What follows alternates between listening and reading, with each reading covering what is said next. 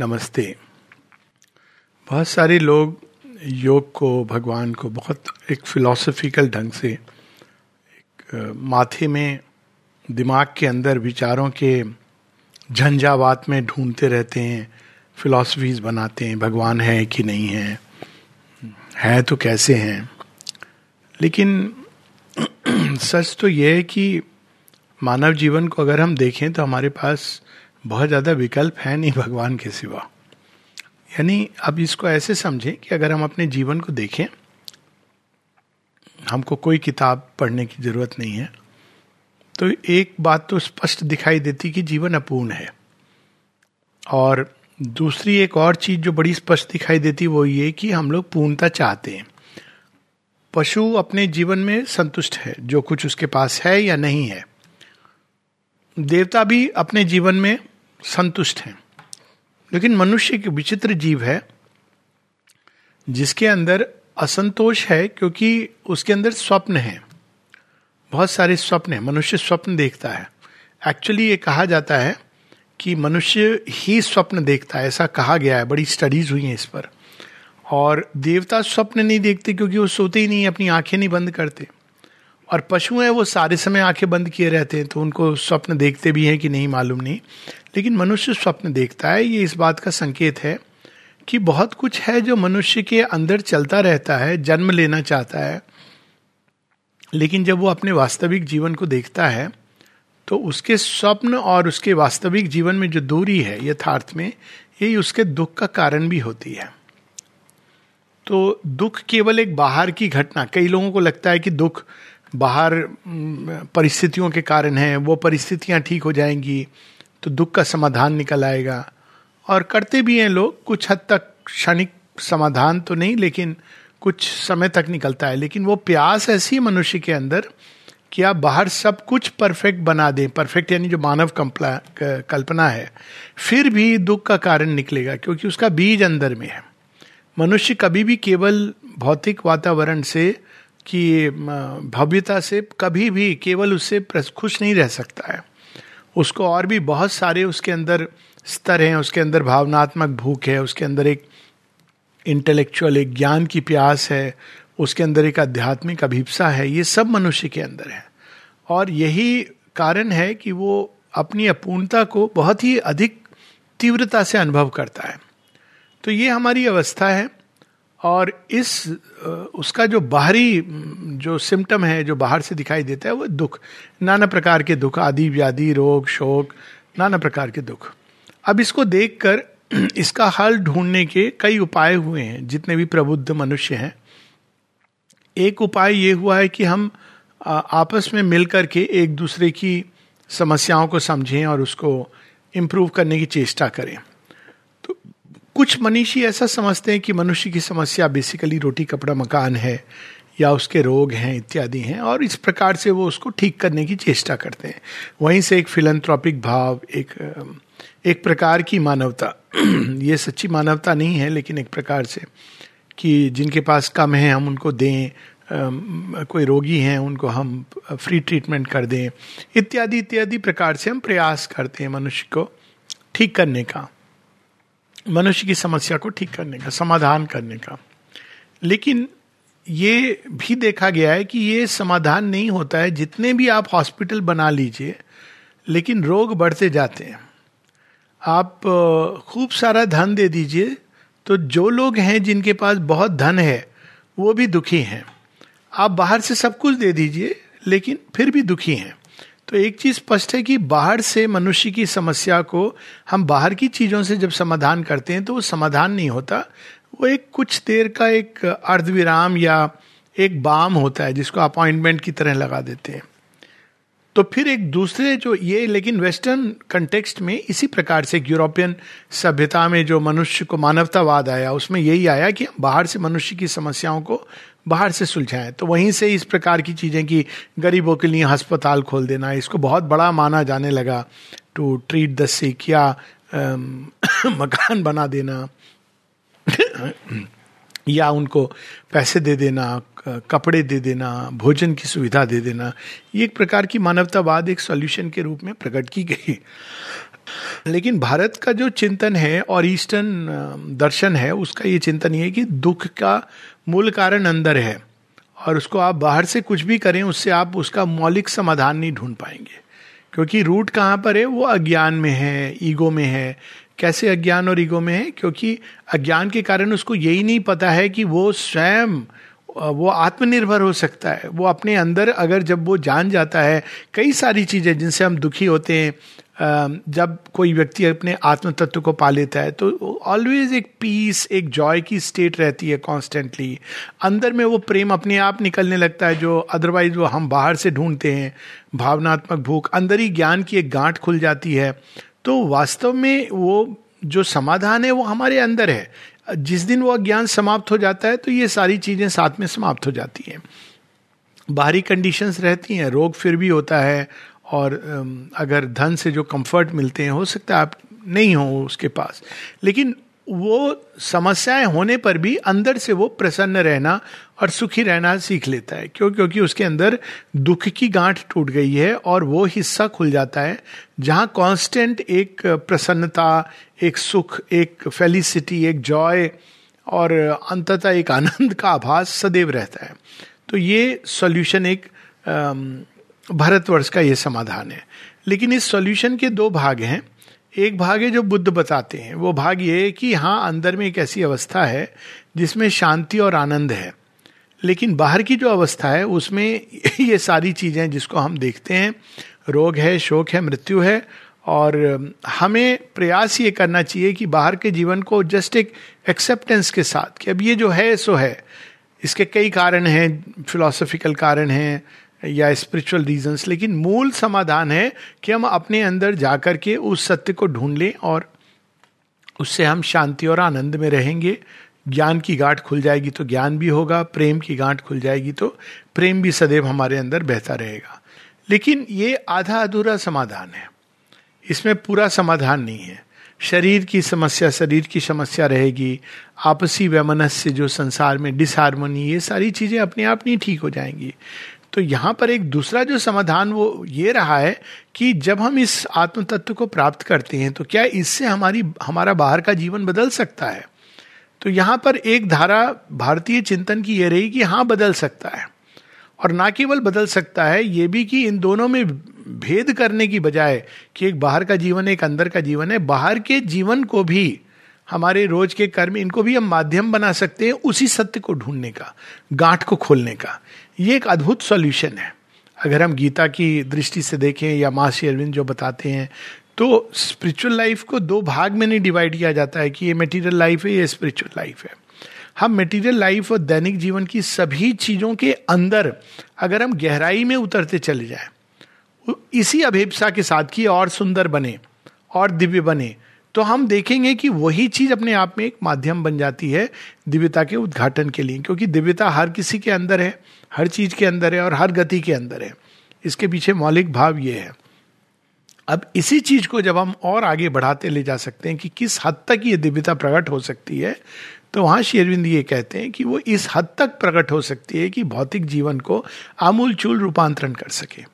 और उसके पीछे भी जो लॉजिक है, बड़ी सुंदर लॉजिक है कि भगवान यदि सर्वत्र है तो देह में भी है। और अगर देह में है तो एक एक कोशिका कोशिका में है।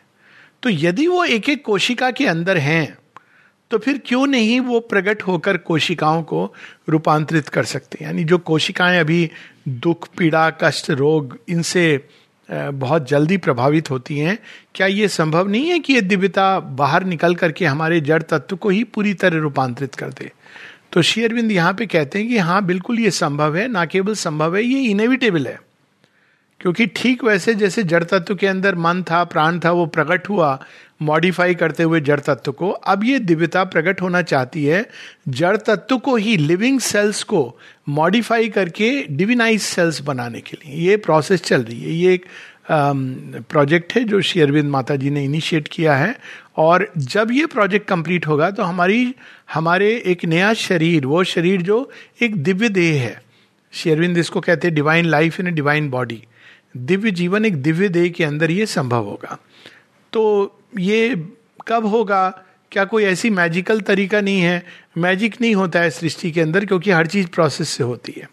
लास्ट पॉइंट मैजिकल लगता है। लेकिन उस मैजिक के पीछे प्रयास होता है।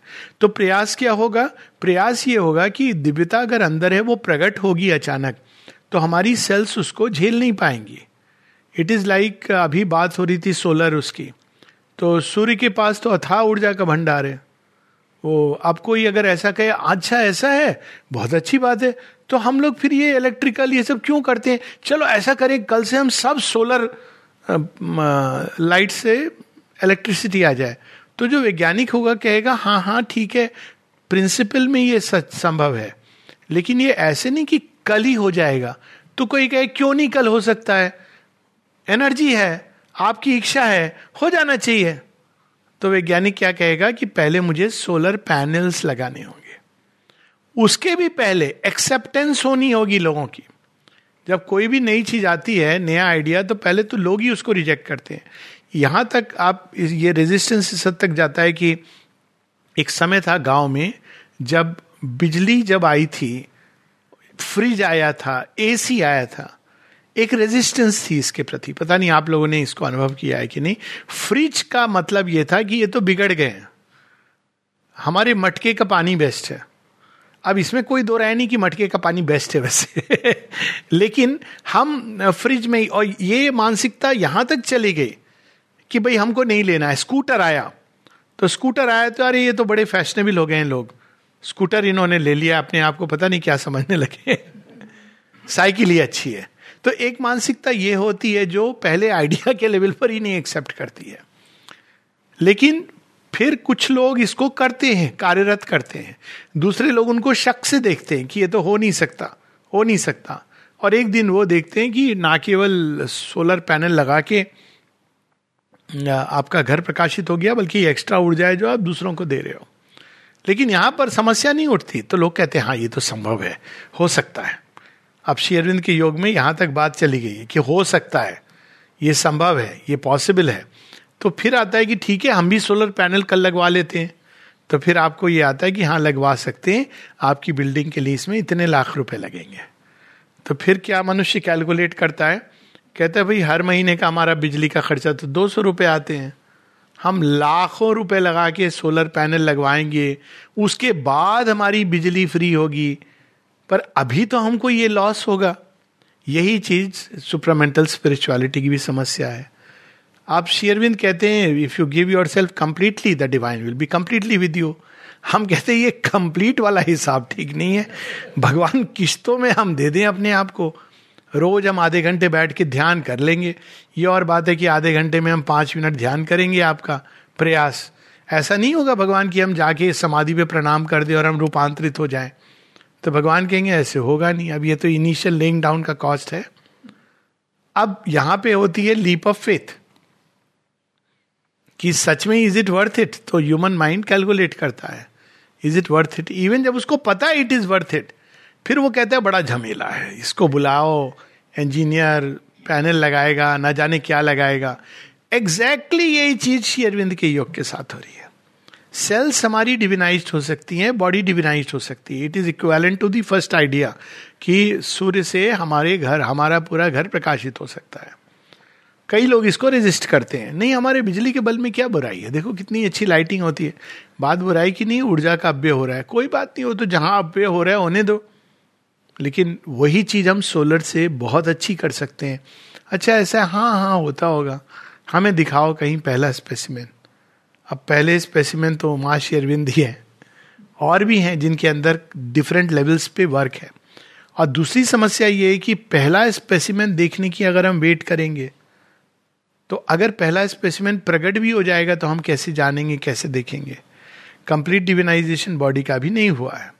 तो या तो हम हज़ार साल वेट करेंगे पहला स्पेसिमेन देखने के लिए, या हम कहेंगे, हमें इसमें विश्वास है, हम चलते हैं इस राह पे देखते हैं। पायोनियर्स इसलिए श्री अरविंद कहते हैं कि दिस योगा एक्चुअली जो पायनियरिंग स्पिरिट है, कि नहीं है हमारे पास पहला स्पेसिमेन लेकिन बात अच्छी लग रही है, पक्की लग रही है।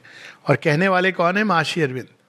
चलो लेट्स ट्राइड तो हम क्या करते हैं? अपने शरीर को, अपने मन, प्राण को कहते हैं, इसको आप जरा कन्वर्ट कर दीजिए सोलर पैनल में। Solar panel exactly the supramentalise chip तो फिर वो प्रयास करते हैं, और वो एक्सपेरिमेंट शुरू होगा। Laying down of all the system उसमें समय लगेगा।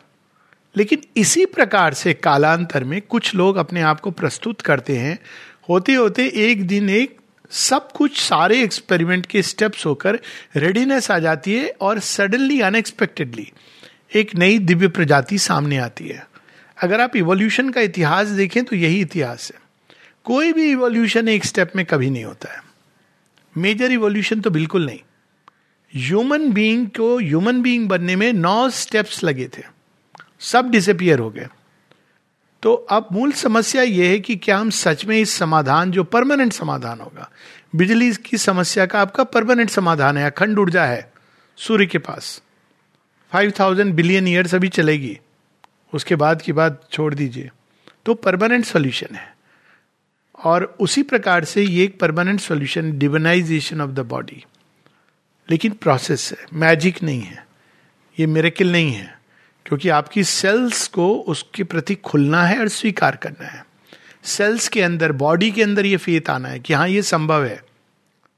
और बॉडी के अंदर फेत अभी क्या है? नहीं नहीं नहीं नहीं, ये सारी दवाइयाँ ही सॉल्यूशन है। तो पहले तो उसको पुरानी श्रद्धा को पीछे करना है, नई श्रद्धा को स्थापित करना है।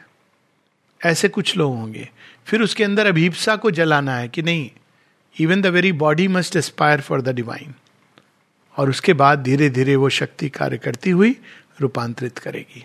तो ये एक परमानेंट सॉल्यूशन है, जो श्री शेरविंद माता जी जिससे आधा अधूरा नहीं कि अंदर में भगवान पा लिया, बाहर जीवन वैसे ही चलेगा। बिल्कुल अपूर्ण नहीं कि भाई हम बाहर से, बाहर की समस्याओं को बाहर से घर बना देंगे और दवाई मुफ़्त दे देंगे। ये तो बिल्कुल ही समाधान नहीं है। वो तो मनुष्य वही अज्ञान में रहेगा, उसको आप सब दे देंगे, फिर भी वो लड़ाई झगड़ा करेगा। उसको शांति नहीं मिलेगी अंदर में, उसको ज्ञान की गांठ नहीं खुलेगी, प्रेम नहीं आएगा, आनंद नहीं आएगा। और शेयरविंद कहते हैं कि अंदर में जो परफेक्शन है, उसको हम बाहर में प्रकट करना, यही शेयरविंद के अध्यात्म का जो मूल मंत्र है। इनर परफेक्शन है, डिवाइन परफेक्शन है, ये स्पिरिचुअल कॉन्शियसनेस या जो लोग मिस्टिक्स हैं, वो जानते हैं। अंदर में भगवान है। लेकिन अंदर की दिव्यता को बाहर प्रकट करना, जीवन में उतारना, वाणी में प्रकट करना, विचारों में वो स्पंदन होना, हृदय के अंदर वो मिठास और ट्रू लव का भाव होना, प्राण के अंदर उस ऊर्जा का समावेश होना और यहाँ तक कि शरीर और कण कण के अंदर वही दिव्यता को प्रकट करना ल्यूमिनस बॉडी जो कालांतर में आएगा, ये शेरविंद के योग का अंतिम लक्ष्य है। नमस्ते।